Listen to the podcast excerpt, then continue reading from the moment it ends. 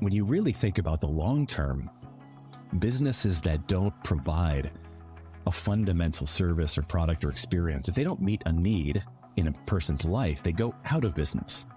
And this thing called design is not, I define design really as thoughtfully improving people's lives. Yes, we have the decorative, make stuff look good forces, but really what we're trying to do with design is understand the needs of people. And ultimately, businesses are trying to serve society. So, those two things, that's why it's the heart and soul of business, because the strategic design is uncovering the purpose of what a business is meant to do.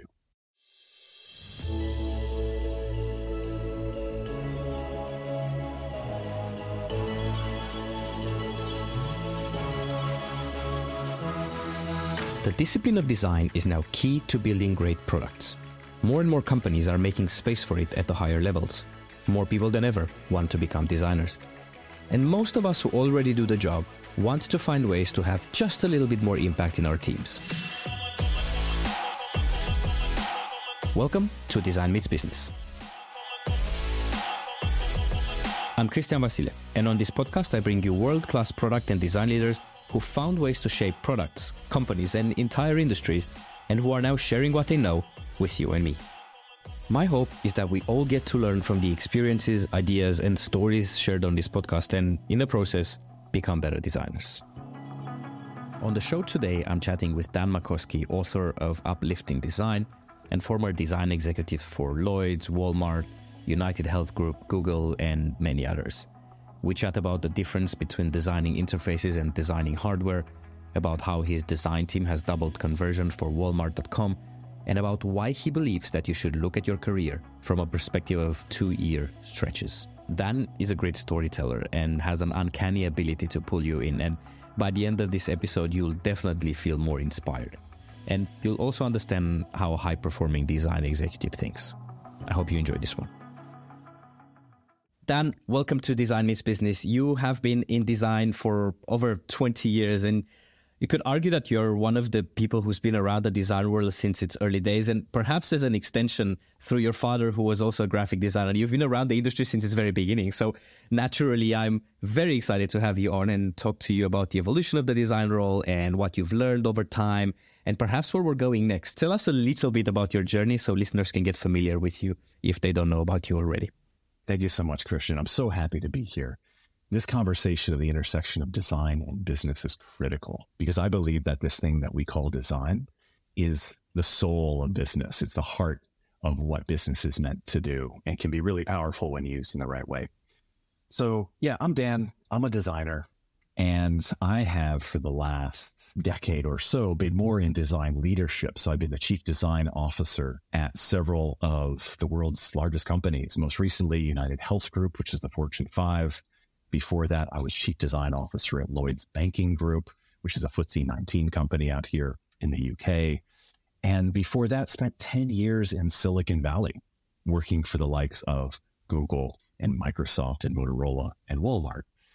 And I guess the way to think about me is I'm the kind of designer and design leader who likes to bring design into places that don't get design, which is really hard for my mental health. And it's really hard for acceleration and speed and impact.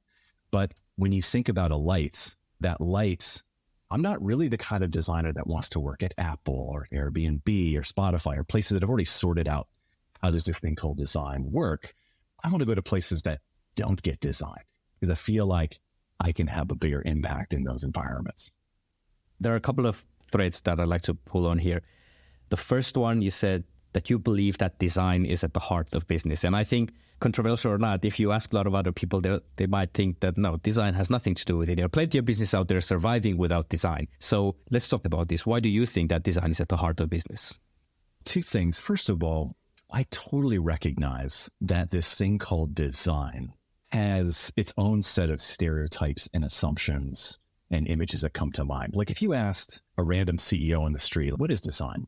They're probably going to say, oh, design is those creative, artistic black turtleneck wearing people they kind of in the corner somewhere in that cool design studio and they make stuff look awesome. That's usually what people think design is. They take the most superficial, tactical, decorative layer of design and they think of it as art. the way that I think about design, well, for, let me give you two definitions. The first definition of design is the generic one. Design is simply the act of making.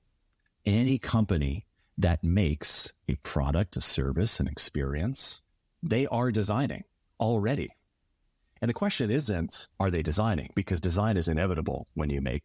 The real question is, can companies continue to afford the consequences of poor and mediocre design? Not can they afford the cost of great design?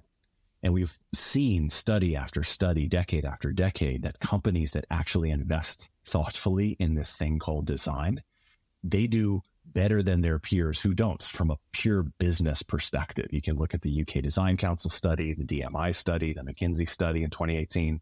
And the second thing I'll say is I think the purpose of business is to serve society. This is not my quote. This is from Kathleen McLaughlin when I was working at Walmart, the Fortune 1, the world's biggest company. She was leading the foundation and she made this statement in one of her talks. It was so simple and so obvious and so powerful that, sure, businesses often are very left brained and make short term quarterly decisions. That's for sure. But when you really think about the long term, businesses that don't provide a fundamental service or product or experience, if they don't meet a need in a person's life, they go out of business. And this thing called design is not, I define design really as thoughtfully improving people's lives yes, we have the decorative, make stuff look good forces, but really what we're trying to do with design is understand the needs of people. And ultimately, businesses are trying to serve society. So, those two things, that's why it's the heart and soul of business, because the strategic design is uncovering the purpose of what a business is meant to do. And when you said earlier that companies that invest thoughtfully in design, or you, they cannot afford not to invest in, in design thoughtfully. That word thoughtfully, is that what you mean? When, because a lot of companies out there invest in design, they have a design team, they're trying to evolve. They say they put design at the core of their product. But is that thoughtfully investing in design, or is there something else you mean by that? There's a lot of factors that are required to unleash the power of design in a business.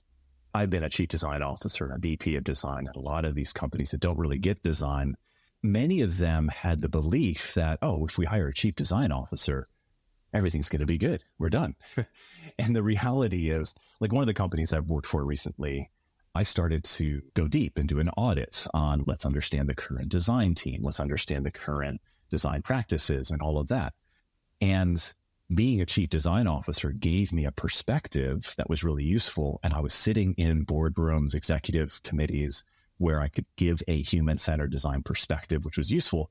But the reality is, when I looked at the hundreds of designers on the team, which looked like a big team when you think about it, how many developers are those designers supporting, as one example?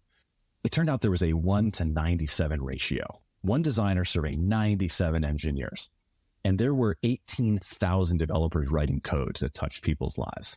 That's bigger than the town I grew up in, Suffield, Connecticut. So not only do you need an executive leader bringing the conversation of design into the places where senior leaders are making decisions around strategy, prioritization, and budgets, but you also need to be thoughtful around prioritization. What are the most important design initiatives that'll have the biggest impact? And then you also want to make sure that you're doing fewer things better and having incredible quality with design because those hundreds of designers they were peanut butter spread super thin across hundreds and hundreds of projects. There was on average, what, six to seven projects per designer at any given time, which is nuts. We had burnout, we had you know, low quality. And it's not because the designers were not good. It was because the organization was maturing in how it used design thoughtfully. I can assume this is also something that you've seen evolve over time. You started at Microsoft uh, 20 years ago. Design 20 years ago was seen and employed very differently than it is today. And I'm wondering, is the reason why a company would have 18,000 engineers and only 100 designers, is that because that, that company is not mature enough from the perspective of design yet? Or is there a, a, bigger fundamental problem there? Design is not being seen at the higher levels as important, or design hasn't proven just yet what it can do uh, in the industry. Why do you think these imbalances are happening? Well, Christian, I think you identified some of the key forces. There's at least three to four major forces which come together to create, you know, what I think of as this downward spiral of devaluing design.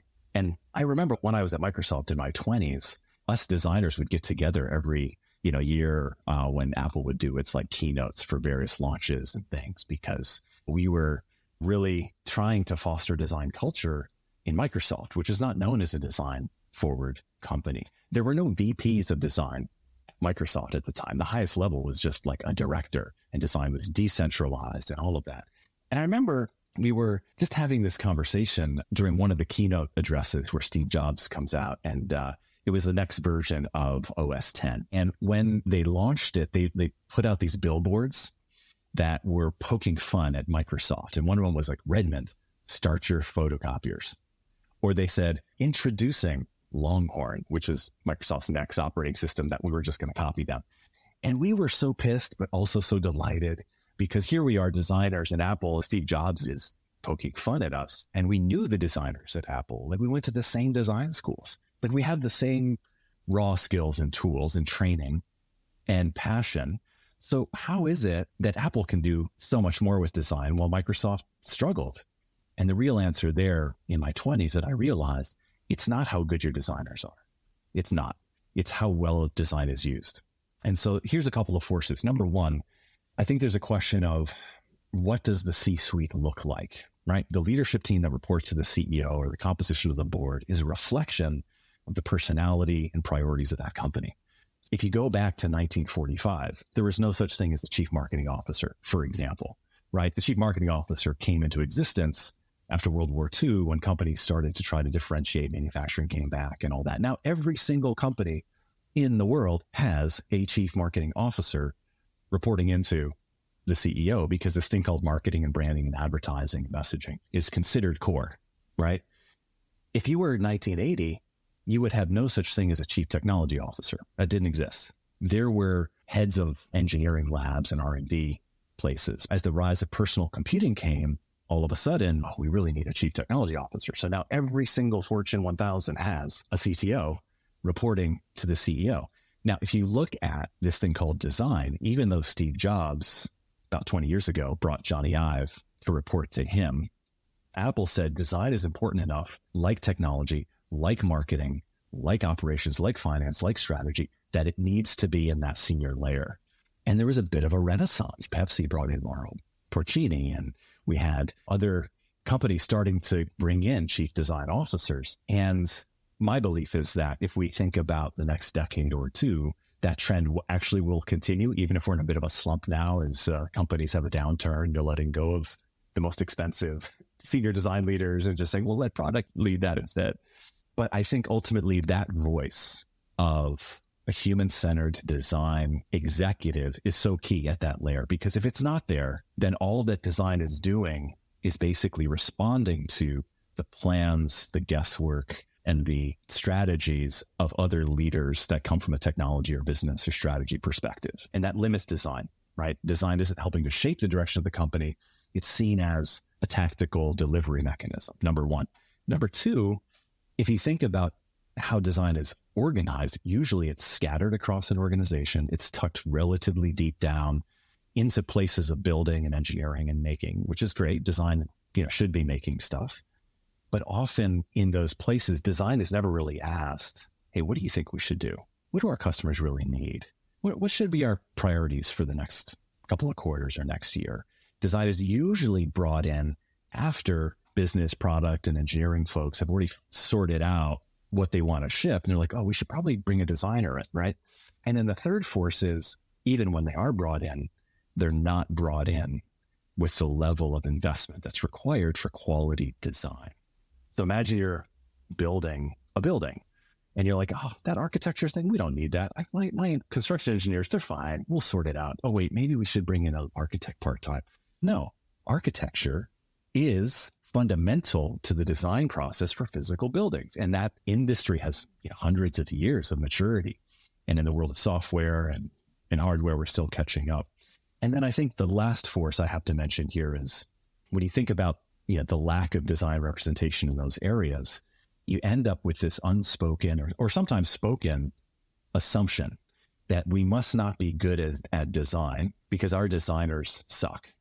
And then what ends up happening is your design team, they're burned out, they're spread across a lot of projects, they're tucked way down, there's no senior voice. Now they get blamed. And this is really a tragedy because it's like victim shaming. And whenever I've come in to lead design teams, the assumption for my other peers has been, oh, Dan, you're going to have to probably fire half the team and bring in good designers. I've never found a design team that doesn't have good fundamental skills and capabilities. Sure, there's individuals and, you know, that you have to help move on. And that's, of course, the real thing that is the problem there is how the company understands, values, and prioritizes design. And it's why I wrote my book, Uplifting Design, because uplifting design is not about getting better designers. Uplifting design is about having the leaders at organizations have a better understanding of this thing called design. We'll get to talk about the book in a second. I was listening to you and I was thinking, could the reason for this also be the fact that there are just not a lot of companies out there in a grand scheme of things that have shown with design at the core that they can be successful? I'm thinking, for example, obviously Apple has shown that. But Apple is a bit of an outlier also because this is not only software, it's also hardware. It's a, to a lot of people that perhaps also seems there's just a different world. But looking at purely software companies, I can I can name 10, 20 maybe that put design truly at the core. Airbnb being one of them, for example, founded by a designer, and you can actually see how successful it is. And and through the hard times of the pandemic, I was listening to a a, a podcast. Brian Chesky was talking about how hard it was during the pandemic when Airbnb lost 80% of their revenue almost. And then through design, but not design is in just let's make it look better, but through the power of design has turned the company around, figure something completely different out. And it just fab, it was just a fabulous story. And I'm wondering, is this also happening because there's just not a lot of companies out there showing or talking about how design has helped them turn, turn around other than the obvious one, Apple, other than maybe Airbnb now. I think perhaps the more companies are going to start talking about this, the more executives are going to start listening. I don't know. This is just an assumption that I'm making. I don't really have a question. This is just an assumption. Yeah, the examples are all, all over the place, I would say. It, those are not just outliers. And by the way, I did watch that Brian Chesky interview as well, and I was in tears listening to it just because how amazing to see a CEO, the only CEO of the Fortune 500 that has a design background in a moment of crisis, go deep into his design, intuition, and training and roots to redesign the company from a design perspective. And it's so interesting because he even admitted that he lacked the courage to lead the company from a design perspective because he started surrounding himself with all the MBA like left brain kind of traditional ways of running a company. And when thing when shit hit the fan, eight lost eight percent of their business. No, we if we're going out, I want to go out in style and I want to go out like doing what I felt was right as a designer. And he did three or four things that were completely against standard Harvard Business Review like ways of thinking and the financial results were extraordinary, right? Airbnb from the last couple of quarters, you get more revenue per dollar invested than Apple or Google, like extraordinary. That's not just an outlier, right? And you see that at Apple, you see that at Airbnb. And the thing is, this has been studied. Like if you go back, what, three, four decades, the British Design Council did a, an initial study on the FTSE 100. And what they did is it was very simple. It, you know, there wasn't a lot of data analytics and all that at the time. And what they did is they just said, of the FTSE 100, how many of them have applied for or won design awards, right? It's a, it's not the best signal, but it's interesting because if you're a company that has a design team that's mature enough to even try to get an award or that your business will allow you to pay for that submission, it's at least you care enough about this thing called design enough to try to get it recognized. And it was interesting. What they did is they just filtered out the, I think they called it, what was it, the design value index or something. And they said, okay, well, how is that cohort of companies performed relative to their peers?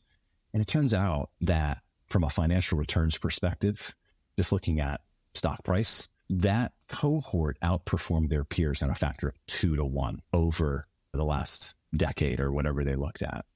So that was interesting, right? And then DMI, the Design Management Institute, several decades later, did a similar study, but instead of looking at only design awards, they looked at six variables, including is there design leadership? Is there significant budgets prioritized towards design, et cetera? And they took a much longer time to look at these six attributes on the S&P 500, right? So more of a US leaning index. Guess what they found? Two to one outperforming their peers, which is crazy. And then what happened in 2018 when I just joined Lloyd's Banking Group, came over to the UK from Silicon Valley, McKinsey launched their design value report and business value report. And that report, they looked at dozens of attributes across millions of financial bits of data to correlate companies that invest in design. What are their business returns? They created the MDI, the McKinsey Design Index. What was the end result? Two to one, at least outperforming of peers of companies in value design. So look, whether you look at one attribute, whether you look at six attributes, or you look at dozens of attributes, the data is crystal clear. And sometimes it's subtle and sometimes it's dramatic, like Apple and Airbnb. I think it's not that we lack examples, Christian. I think that it's that business leaders lack courage. if you're the CEO or CPO or CTO of a major company, it feels risky to put more energy into this thing called design, given that people stereotype it as more art, not as actually fundamental business skill. And let me just tell you one little story. So I, when I moved to the UK, I, I moved to the right next to the Lloyd's Design Studio, which happened to be in the Square Mile. And there's actually, it's called the City of London. It's like OG London. There's eight and a half thousand residents in that area, and two and a half thousand of them live in the Barbican, which is this estate right in the City of London. It has its own Lord Mayor. And apparently, the king has to actually get permission from the Lord Mayor to enter the city of London. Anyway, this is really it's interesting. It's like OG London, and the Square Mile is known for being the world's financial center. There's a lot of suits. It's very left brained. There's no place that is more business feeling culturally than the city of London. And I got this really interesting email a couple years ago from the Lord Mayor of the City of London. He's, hey, Dan, I want to talk to you. I was like, oh, okay, let's talk. And so we connect. And basically, he's like, hey, I've, our economists did this study where they noticed that parts of the square mile that were really flourishing were correlated with neighborhood streets and areas where there were more design and creative related businesses. It was really interesting. And then we looked at businesses in the square mile that were investing in design, that they were doing better financially.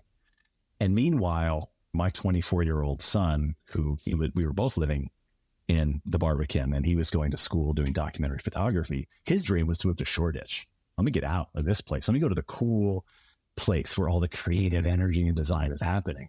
And so the Lord Mayor said, Dan, what, what do you think? Like, how do we, I, I want to help this city of London flourish from a business perspective. You are a design leader. You're at Lloyd's. What can we do? So basically, I joined his creativity and commerce committee. And for months, we thought about everything from planning rules and different kind of incentives to get startups and creative agencies, maybe to co-locate with large businesses in their space so we could pollinate in a good way, you know, creative skills. And we wrote this report called Fueling Creative Renewal. You can Google it, check it out. We didn't have a budget attached to this report. So great thinking, not as much execution. But my point here is when the Lord Mayor of the City of London reaches out to the Chief Design Officer, this American Silicon Valley crazy white glasses wearing guy, he's not asking just because he wants to be cool. He's asking because he wants, from a you know quote unquote business perspective, he wants the city to flourish. So look, the examples are out there, Christian. I think business leaders just have to take their blinders off and they have to rethink what design means. Let's uh, shift gears a little bit. Uh, one of the aspects of your work that makes you really unique in terms of the people I usually bring on the podcast is that you have exited at times the world of software into and entered the world of hardware. And the world of hardware is, I assume, a, a, very different beast. And I'd like to talk about that because you've been on so many projects over time, whether that was the Surface tablet at Microsoft, the Studio Hybrid with Dell, the Moto X phone, and Google Ara, or sorry, Project Ara at Google. And I'm wondering, what have you learned from designing not only for software, but for hardware. And you probably learned a lot of things. But what have you learned that's perhaps from a perspective of something that's that could be actionable or something that someone, perhaps an individual contributor, or someone working or considering jo- joining a hardware company might want to know?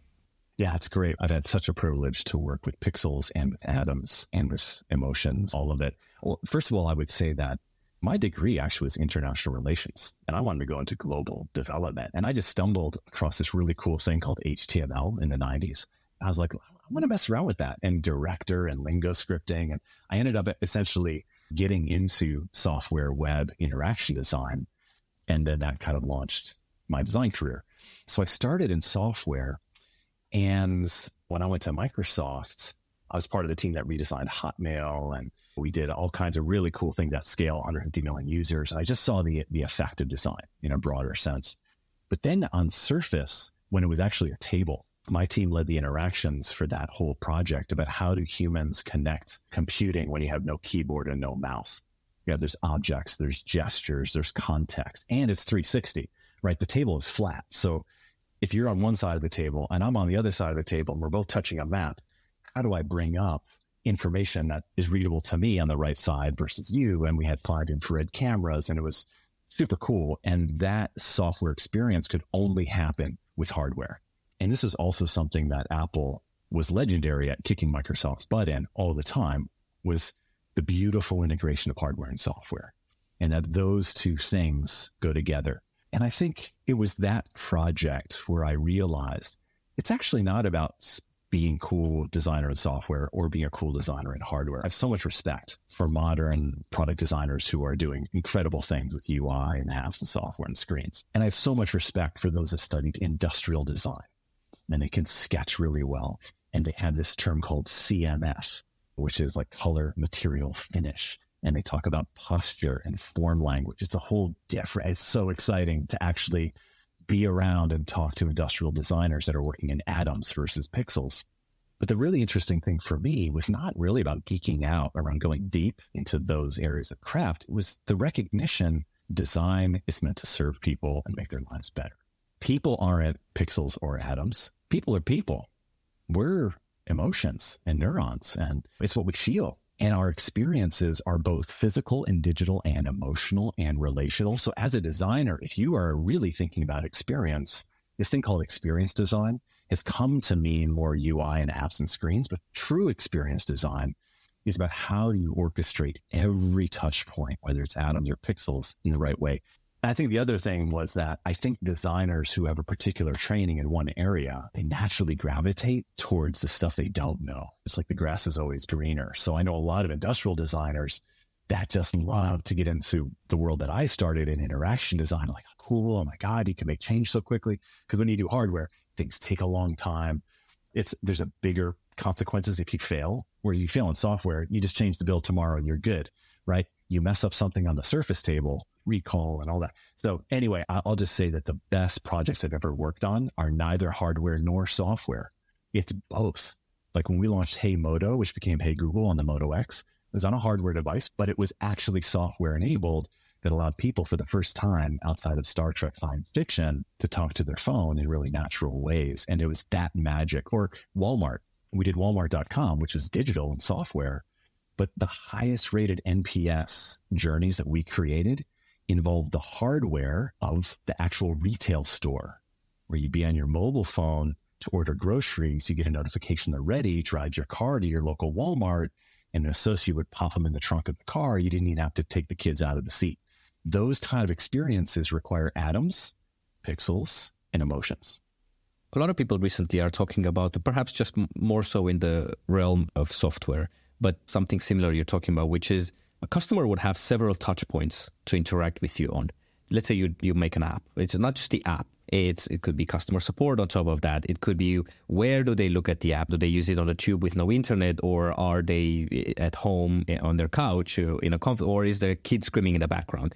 So all of these is, is not only the experience of using the product, but also the context and the environment in which you're using the product. So sort of also starting to consider other important aspects of using that product. And I'm wondering on a daily basis, how do you translate emotions and all of that into a project that a designer sits on and works on this little tiny part of the software? But how does that necessarily relate to the bigger piece? And what's the role that, that someone like a high executive in design plays in combining the two or bringing them together?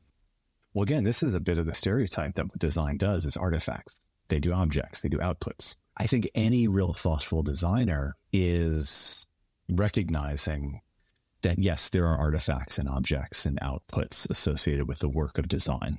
And in design, in some ways, it's even more tangible and urgent because those artifacts are so immediate and it's the things that people touch, right? But the reality is that great design isn't about polishing artifacts and objects and outputs.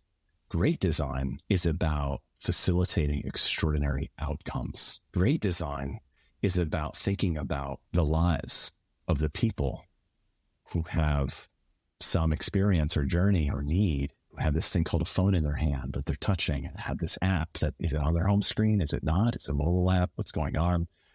Who are just trying like that top rated NPS experience I talked about that we did at Walmart.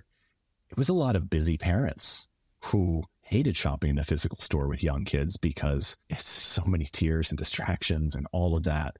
They just want to get food on the table and spend more family time together.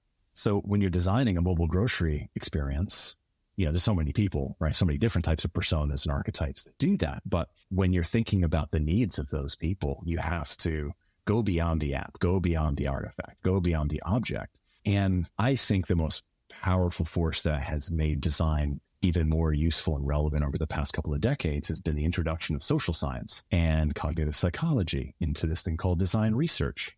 Whether that was Jane Fulton Suri at IDEO back in the day, defining this thing called empathic design, or whether that was Dr. Liz Sanders at Fitch talking about participatory design and co creation. The idea that you bring together the kind of people and methods where you can understand people's needs, people's lives, people's hopes, dreams, fears, relationships, etc. And then bring those people together with the people who are really great at making things, designing things, creating things. That intersection is what's key.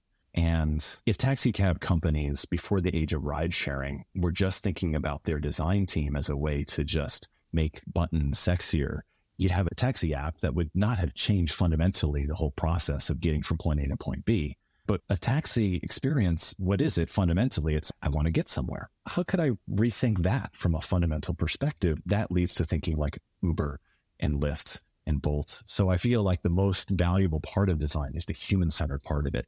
And it's the research side of it. And there's nothing more humbling for a designer than to sit in a user research session or to go out into the field and do ethnographic research and see people struggle with what they're doing. Like when I joined Microsoft in my 20s, I remember on my onboarding, I was learning about this thing called call centers.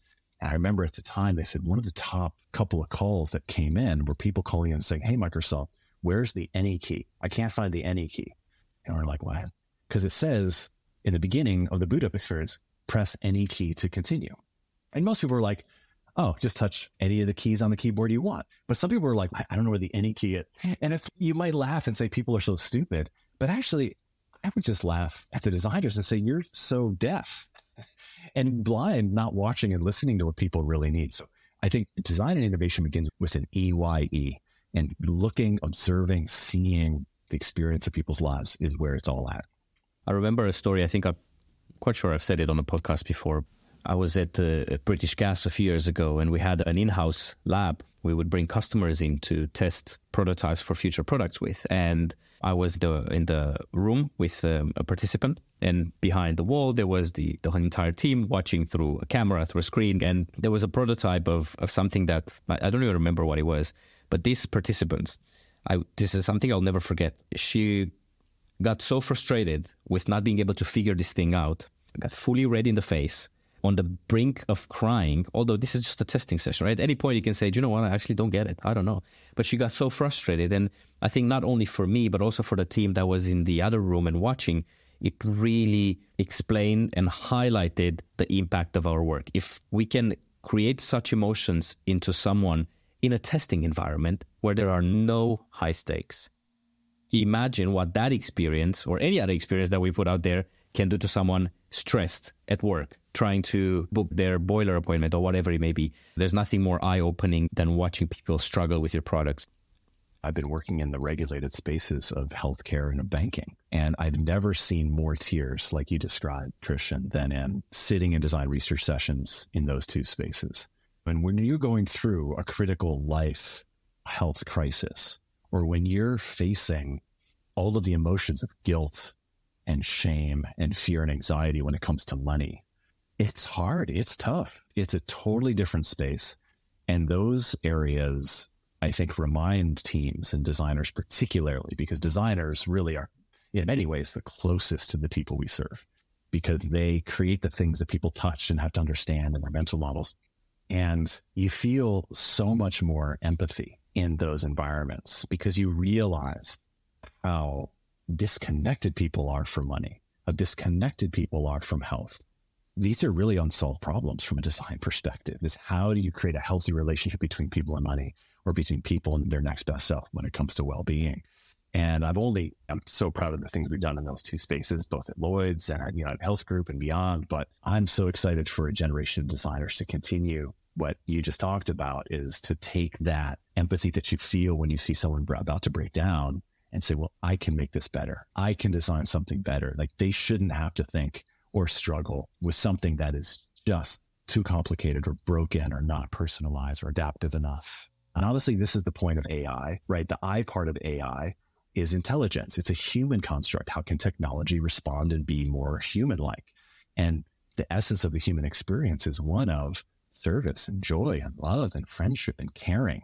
And so, how can we use technology to help people overcome those moments where they just feel so unheard, so disconnected, so hopeless?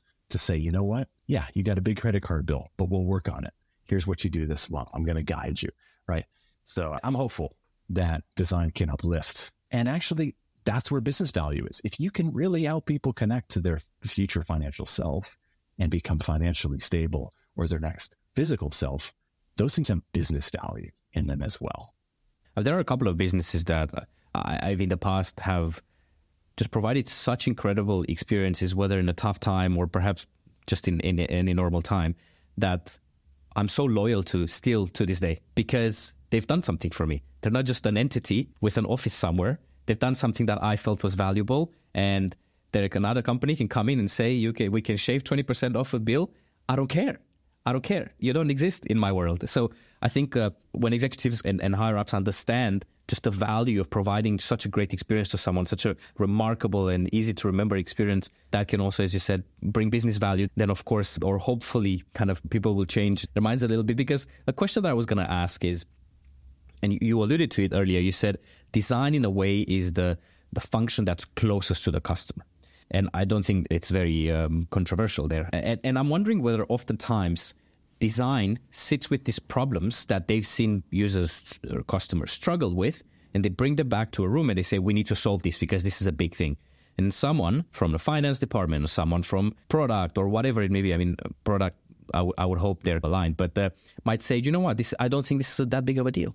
I don't, I don't, I just don't think it is. That happens all the time. Oh, of course. And my question was, what do you do when, as a designer, you deep down, this is the right thing to do? How do you bring that to the table and storytell to convince people to put money into that or invest some time into it? Well, a couple of things. I think I've so many times in my career, I've heard senior leaders say, I got to let six people determine what decisions I make. Right. If you had, let's say, a six person usability study, which yeah. Dick Nielsen and others would say actually you would cover 80% of most of the issues in those first kind of half dozen or dozen sessions. But I think this gets to, into a question of corporate culture and Oh, how do decisions get made. And it, let's be honest, most companies make decisions by it's guesswork of the highest paid person, right? The CEO said this, or his leadership team said this, or the product manager said this, or the CTO wants to ship this. And if you really ask them the question, who's that for? What evidence do you have that's actually what people need? And how is fulfilling that need going to drive business results? There usually aren't very good measures to any of that it's usually just because they're the highest paid person and they I just got to be loyal. But there's at least two things you can do in those cases. Number one, there's again nothing more powerful than having those decision makers have a direct experience with the people who you try to serve. So, United Health Group, for example, we set up a workshop that we called Compassion by Design. Compassion was one of the company's core values, which is great. Compassion is a beautiful core value to have, particularly in the world of healthcare, because that's so desperately needed at those moments of life when you need that help and that assistance and that support. And I think the company didn't actually understand how deep you can go with compassion until they saw how design research and design thinking and design practices give you a more active outlet to make this vague notion of compassion really tangible. There's ways to prototype, there's ways to iterate, there's ways, all that. And so in these, we created some physical spaces and then two to three day intensive workshops where the very first thing we did is we went out to the field and we just observed. We had executives who normally wouldn't just be would just be in a meeting and you'd give a PowerPoint presentation. Here's what you need to do with design. No, get into the urgent care clinics, observe the stress and the challenges of both your your doctors and nurses and clinic staff, and then also the stress of what is it like to be in that waiting room, to how do you triage, to like is that digitally facilitated, and then we come back and we start to go through the design process. What insights do we have? Okay, how might we statements? So I think design is both an area of expert craft for a specialist team, but even more powerfully, design is an area of unlocking the creative confidence of an entire organization. And so in those situations, you bring those executives into the field with you, they're a lot less likely to just hold on to their guesswork that they thought should happen because they it's like truth and problem solving. Like here are the people we're trying to serve, here's the experience. That's number one. And number two, I think you got to call out corporate culture and business culture is really insensitive and ultimately doesn't serve the business. This is maybe a whole other podcast sometime, Christian. We can get into it, but imagine a spectrum of how you as a human relate to another human, right? In the middle of the spectrum, I would say there's apathy. Apathy is defined as just not having any feeling, right, for anybody. On the really negative side, I would say there's like all kinds of crazy stuff like hatred and prejudice and bigotry and yeah, forget about that. But like at a minimum, apathy, right? And and what you when you talk to someone as a designer about things you want to create, and business leaders say, "Oh, who cares?" They're really showing apathy at that point, right? The other side is what I would call compassion. And getting there, you start from apathy and then you go to sympathy. If you're sick, Christian, I'll send you a sympathy card. I'm sorry you're sick. I'm not sick, but you're sick. And I, I care about you. So I'll send you a sympathy card, right? This next step after sympathy is empathy. Oh, you're sick, Christian? I've been sick. That sucks. I'm so sorry. It, oh my God. You want to talk about it? Right. And then compassion goes, it has all those levels, but then compassion goes one step further and has it. You have an urgent desire to help someone live a better life. You're sick, Christian. I'm so sorry. I'm making chicken soup right now and coming over. Oh, you don't eat meat? I'll make a tofu chicken soup for you. And I think if you call out the company culture and draw on company values, that we all actually do want to connect with other humans in powerful way, whether they're customers or business partners, B2B, even B2B folks are people too. It doesn't have to be a consumer company alone. I think calling out the culture, I think is really key. And that's hard right? Those are that's like a fireable strategy sometimes to actually go to the powers that be and speak truth, but it's what's required to change the mindset. And perhaps a bit more responsibility for the people who actually get up there. We always talk about getting a seat at the table, and then you get there and you don't know what to do with the seat. That's one of the things you can do with the seat. There you go, problem solved. we were talking a little bit before we hit record and you even mentioned earlier Walmart and the redesign there. When I was reading about that redesign of Walmart.com, the results that it brought that we designed were just phenomenal. So I'd like to talk a little bit about that and see how. The, so give a little bit of context first of what that was, and then let's talk a little bit about how design fit into that and how important design was for those results throughout that process and for those results. Yeah, the context there was first of all, I haven't had a lot of experiences in Walmart personally growing up. I was more of a East Coast, West Coast kind of city guy that was more like an Whole Foods, Target, whatever. But the reality is, Walmart is fundamental, particularly to the American shopping experience. Walmart is the world's largest grocer, the world's largest organic grocer. They're just incredible. 93% of the US population lives within a 15 minute drive of a Walmart somewhere. And basically, I got approached by Walmart because they were really looking to up their game and design in their Silicon Valley office. So Walmart's headquarters in Bentonville, Arkansas. And you should go there if you haven't. It's like a cultural experience of its own. And it's awesome. It's wonderful. I love Bentonville. It's like pickup trucks, hunting dogs, and like good Americana, like just awesome, you know, small town awesomeness. And they wanted to use technology and design to change. And what did they want to change? The board of directors of Walmart at the time did what you would expect most board of directors to do. They look at the competition and they project into the future okay, here's here's Walmart in our current growth rate. We're the Fortune one, the world's largest company. And here's Amazon. We're a little worried about them. They just bought Whole Foods. Like they're getting into our space. And they looked at Amazon's growth rate. And they said, what happens if we change nothing? What if Amazon keeps their growth rate? We keep our growth rate. There's this really scary line where those switched sometime in the future. I won't say exactly when. But we're actually close to it right now. And they said, if we do nothing, we're going to be unseated, undethroned.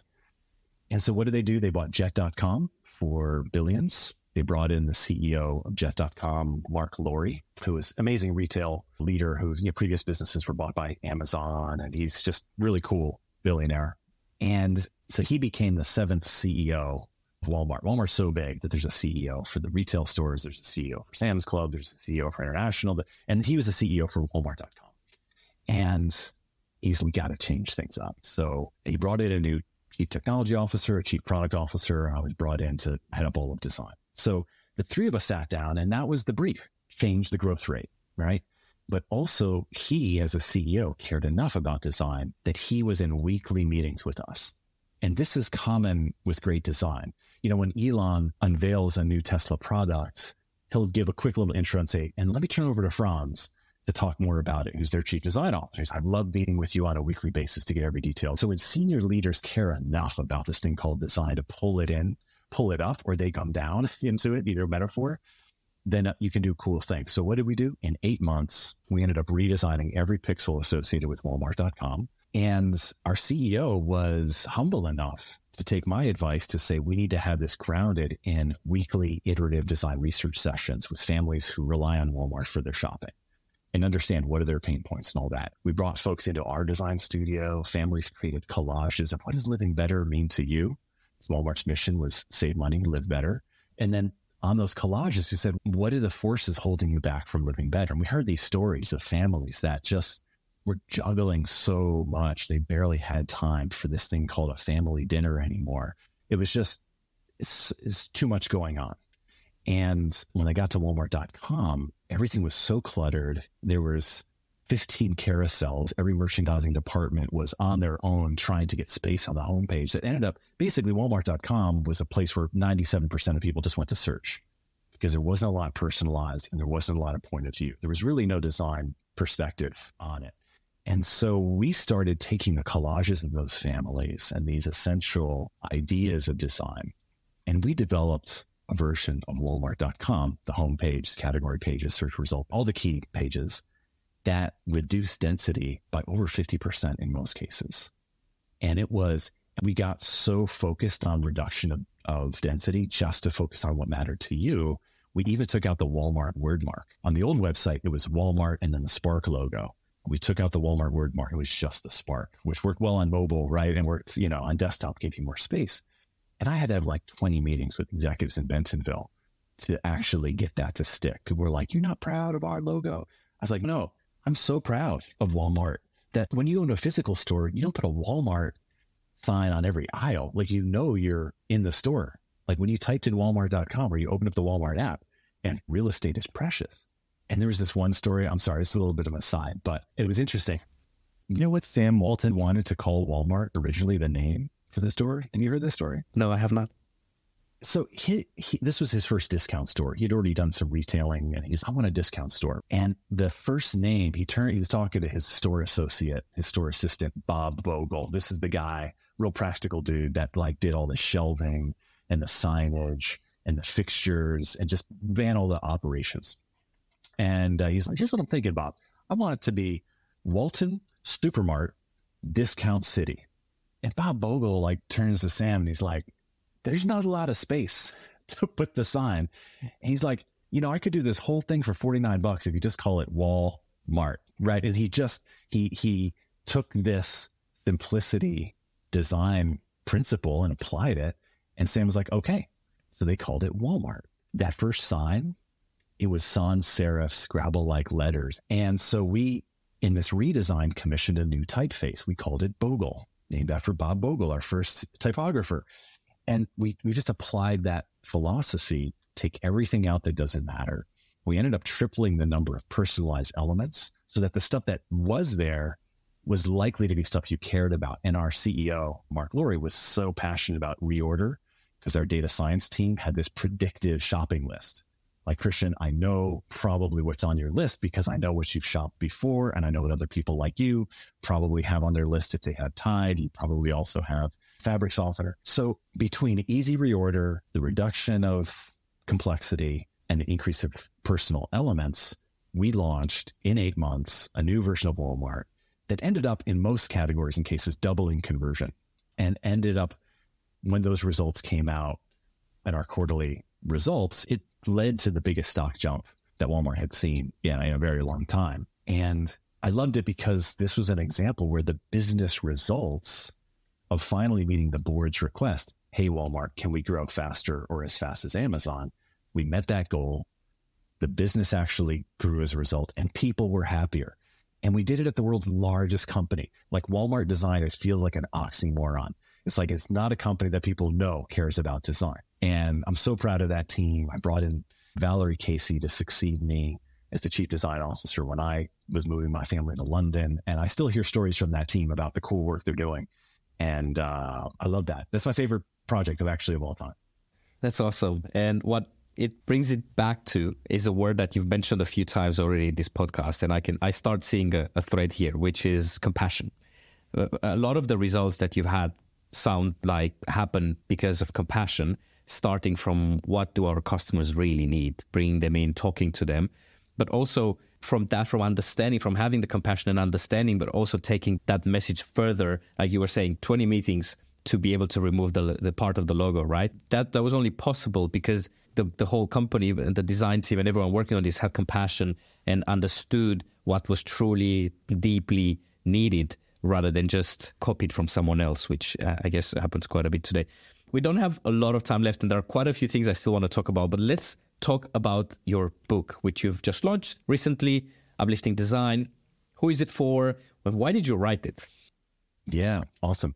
Look, I had a bit of an opportunity to transition recently. I, I was working at United Health Group, not only because I was interested in healthcare, but because my 19 year old daughter was studying in the US and I wanted for her last two years before she was, you know, and her first year of university and last year of high school.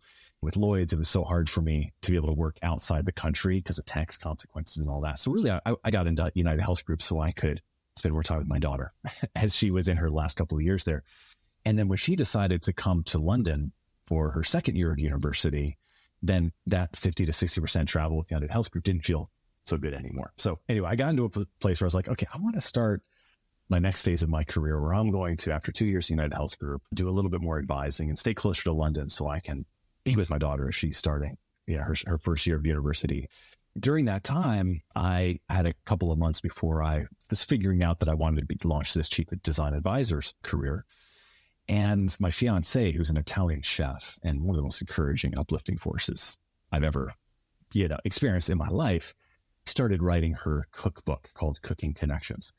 And I was just so inspired seeing her take a break from her banking career to go into her area of passion. I said, you know, I've got some stuff to say too. So I basically took the 150 talks I've given over the last decade and started to be like, how do I put this into reading form? And I ended up very easily creating the framework. It starts with values, which is your beliefs, which you hold most dear. The second section is then vision, so, what future do you get excited about based on those values? Section three is about strategy. What is your roadmap and plan to create that future you're excited about? And then the fourth part was around tactics. What are the superpower tools in design that help you with that roadmap? And I wrote it that way because I've had to elevate design in a lot of these design unfriendly places, taking a design team that's usually immersed just in the tactics. There is no strategy. There is no articulation of a design vision. There really isn't a kind of an articulation from a design perspective of values that's explicit. And almost having to flip that structure on its head. So I wanted, I knew that I wanted to write a book that would sequentially use this playbook that I'd used at Lloyd's, United Health Group, Walmart.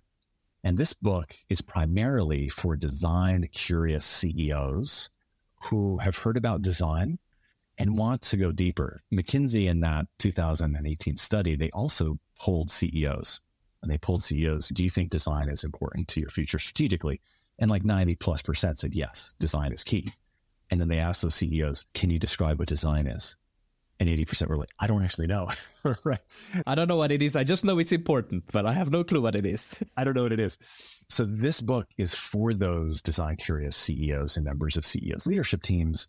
And, and it's written for a non-design audience which is hard because I'm a designer, but I tried to speak in a language that other leaders outside of design could appreciate. The second audience are for VPs of design who have started to build credibility, but want to imagine how to create a chief design office in their company. And so I'm actually mentoring a couple of dozen VPs for trying to get to this chief design officer level. And it's been so great to work with them and the tools that I give, the 12 chapters, there's 12 methods, 12 principles, 12 case studies. It's just a tasting menu of things that I think could bring design to the chief design officer level. And the third audience are students, the next generation of design leaders. And I've already turned the book into 12 master classes that I've taught at the Royal College of Art in a three day intensive. And I have all the footage and I'm now about to launch the Uplifting Design app, which will be my own set of master classes that um, if you don't like reading, it's a more video and interactive way of connecting it. So that's what uplifting design. That's what it's for. That's cool. We'll put all of these or as many of these as we have access to uh, in the show notes so people can get access to. That sounds really cool. And uh, certainly I'll give it a read. I am a sucker for any book on designs. It, it's on my list. There's a good chapter on Walmart, chapter 11. There's a good cha- chapter on Project Ara, which is up there. So yeah, it's a lot of good stuff. Awesome. The last thing I want to touch upon is this thing you mentioned literally the moment before we hit record, which was around thinking of your career in two year stretches. What does that mean and why does that work for you? Yeah, it's a really interesting thing. My dad, who is a designer and had his own graphic design studio, well, he started as a graphic designer, worked his way up, bought the firm, and he, he worked at one place pretty much his whole life. And he's got a very different mentality. He's like, no, you, when you work, you should stay for a long time and grow and all that but I've never really felt that way, honestly. And uh, the moment I kind of realized I gave a name to this was when I was working at Google. Dr. Regina Dugan, who used to run DARPA, right? That's the U.S. military's Advanced Research Projects Agency. She was brought in by Google to lead a hardware innovation group. That's where Project Ara came out of. Was my time with her. And when we met, there was just instant chemistry and just I was so inspired with her vision she had a t-shirt in her office that said, do epic shit.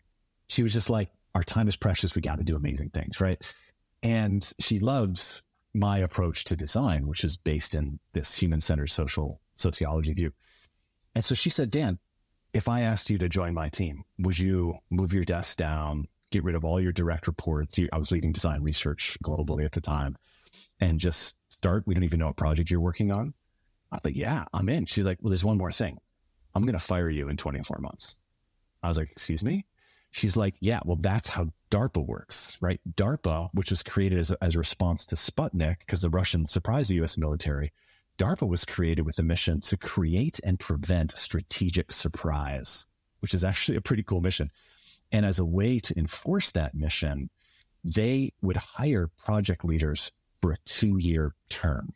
And what that would do, those constraints would force leaders to take extraordinary risks and to use all the resources of DARPA to do really bold things in that 18 to 24 month window. And when she told me that, she said, actually, Regina, that's how my career has been. Like I was at Microsoft for eight years, but it was four projects, two years each.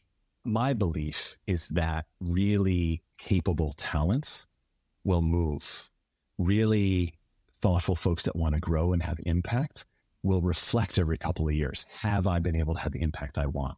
And either they're going to change roles within a company or they'll move to another company to be able to keep that actual perspective. And I remember when I was asked by the CEO of Lloyd's, I was interviewing as a part of the chief design officer thing. He asked me about how we, how can we trust that you'll be here for more than two years? And I said, you can't. I might not. And that's a good thing. So anyway, it's gotten me into trouble sometimes, but it also has kept me on my toes. And so I'm approaching 50 in a couple of months, and I've got another five things left in me, two years each. Maybe it's at one company, maybe it's my own company, but I love that approach because it helps me keep me at my best. Would you say that's good advice also for non-executives, so for individual contributors, people on the ground? Have you ever mentored someone or talked to someone and say, "Hey, I think it's you, sh- you should consider moving on because you're you're growing more when you just keep job"? Yeah, I would. I would. just from a financial perspective, the data absolutely shows that you will make more money if you move around that cadence. Companies are so poor at promoting and increasing the wages of folks that stay in one company. So just from a purely financial perspective, it's worth it. But more importantly, I think from an experiential perspective, I'm a better leader because I now understand banking a bit and I understand healthcare a bit and I understand tech a bit and I understand retail a bit, right? Some people might say, I've been in retail for 20 years and I, yeah, but I don't know how valuable that perspective is necessarily. Diversity is key. Diversity of problem solving and intellectual challenges. And then I've mentored folks on my team that I've said, you need to move on. Not because I love you, not because I hate you, but because you can't do the thing that you want to do next to grow in skills here. And I've, there's been several scenarios where, and it's really tough because as a senior leader, I'm meant to attract and retain the best talent. And sometimes that when you really focus on someone and their goal in life and careers, if it leads them away from your company, personally, I have to support them. And sometimes this can be tricky, but yeah, I would recommend it. But I also, just in all humility, recognize there are other personality types out there. There might be some some settlers that just want to build roots. They want to stay in one place. They just want to like, and that's fine too. Like we need a we need everybody. And look what's happening with the gig economy. Look what's happening. So I'm now at a company called Neol as a catalyst.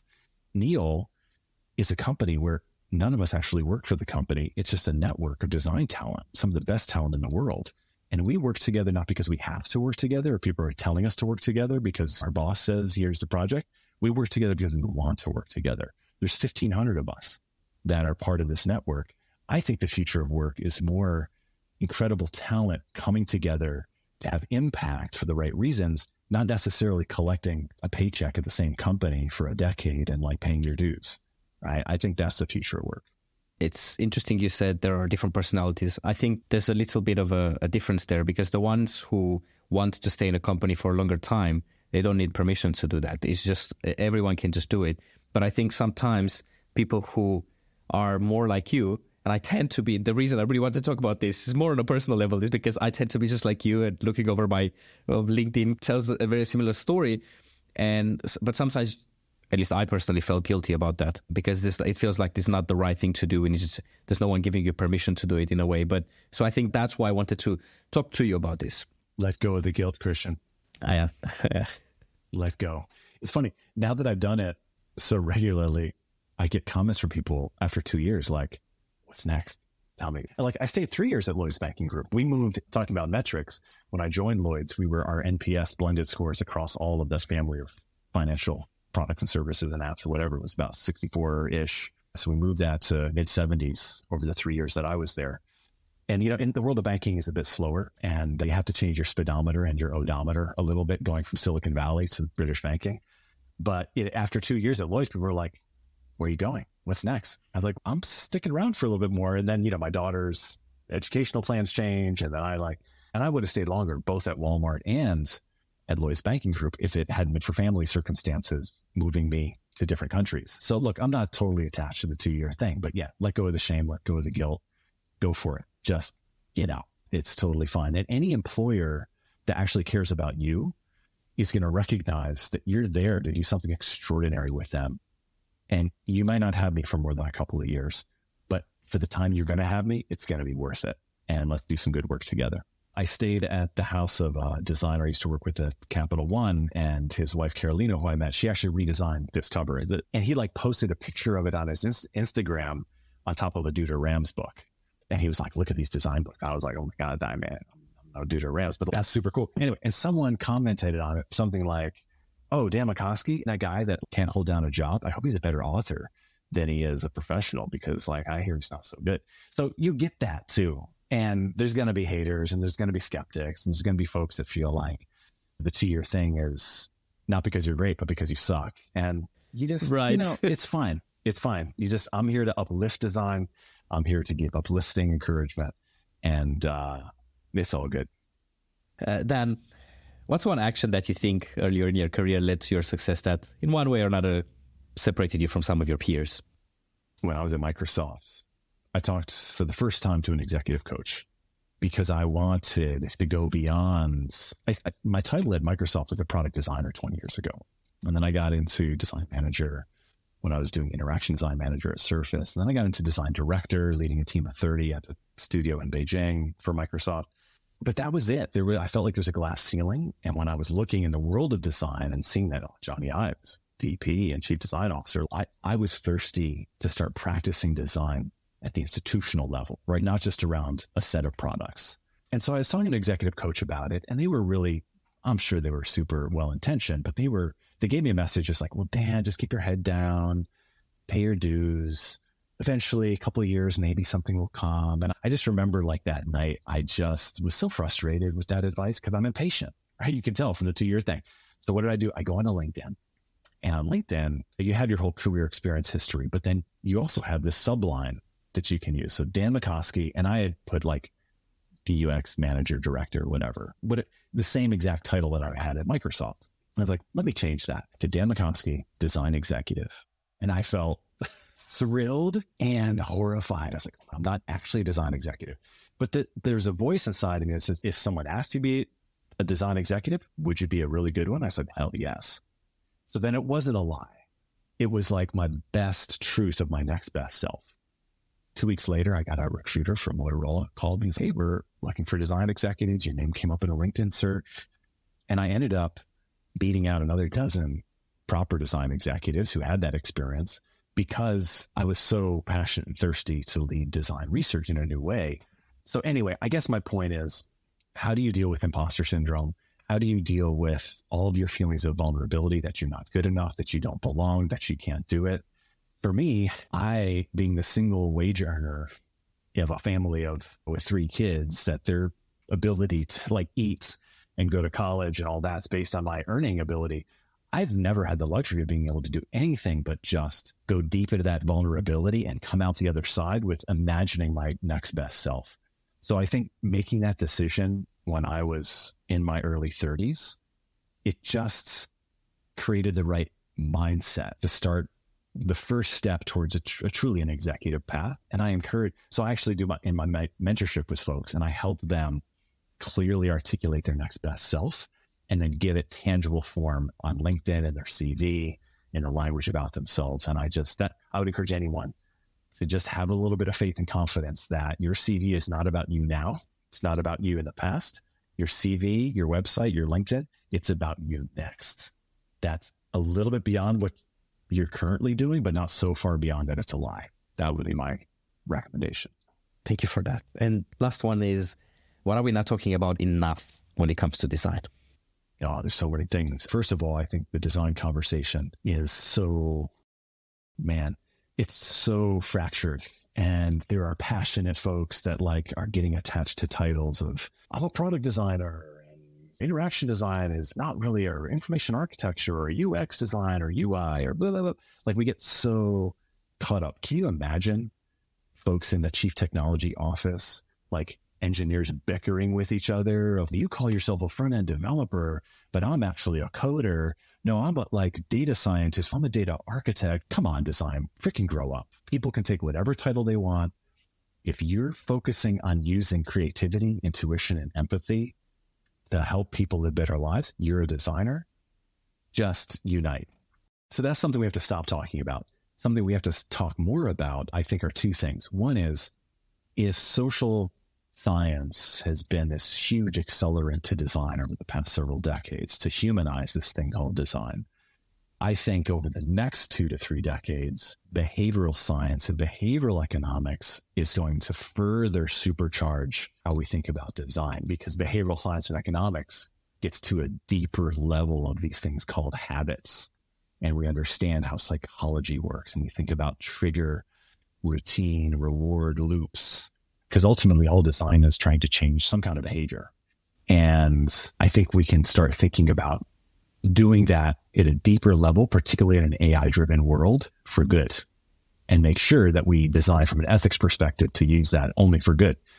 I think the conversation is also broadening. Not just deepening into behavioral design, but broadening into what I'll call societal design. So I had a pretty substantial accessibility team at UnitedHealth Group that was thinking about people of all abilities. And how excluded so many folks are from digital, particularly digital experiences and physical experiences with all different types of abilities. And that gets you in a conversation of neurodiversity. It gets you into a conversation of all different types of people, right? What about race? What about economics? What about access, education? All of those things. This huge effect on people when it comes to healthcare or banking or any of these areas. So I think design has to go to that space because design, if it's really about helping people live better lives, if design is really about serving the needs of society, then design has to go beyond a user to think about a neighborhood, a community, this thing called society, and then the environment to think about how we design in a thoughtful way beyond just making artifacts, but thinking about the human experience. Thank you. Dan, if people want to follow you, read what you're writing, buy the book, where can they go ahead and do that? Yeah, www.uplifting.design or www.mako.ski. No, I'm not a ski resort, but .ski is the last three letters of my last name. So you can go to either of those places and I'm super accessible. I love connecting with folks and please reach out. The book launched two days ago. So I'm really looking forward to some feedback. My hope is that uplifting design, it's not some rule book to follow. It's just my stories and my experience. And I want to hear stories coming back from people who have taken it to the next level or done new things. And so I'm so excited to hear that. So check out uplifting.design and let me know what you think. Awesome. Dan, once again, thank you very much for coming on the show. Thanks for having me, Christian. It's been a pleasure. If you've listened this far, thank you. I appreciate you, and I hope you've learned something that makes you just a little bit better than yesterday. You can check out the show notes on designmeetsbusiness.co.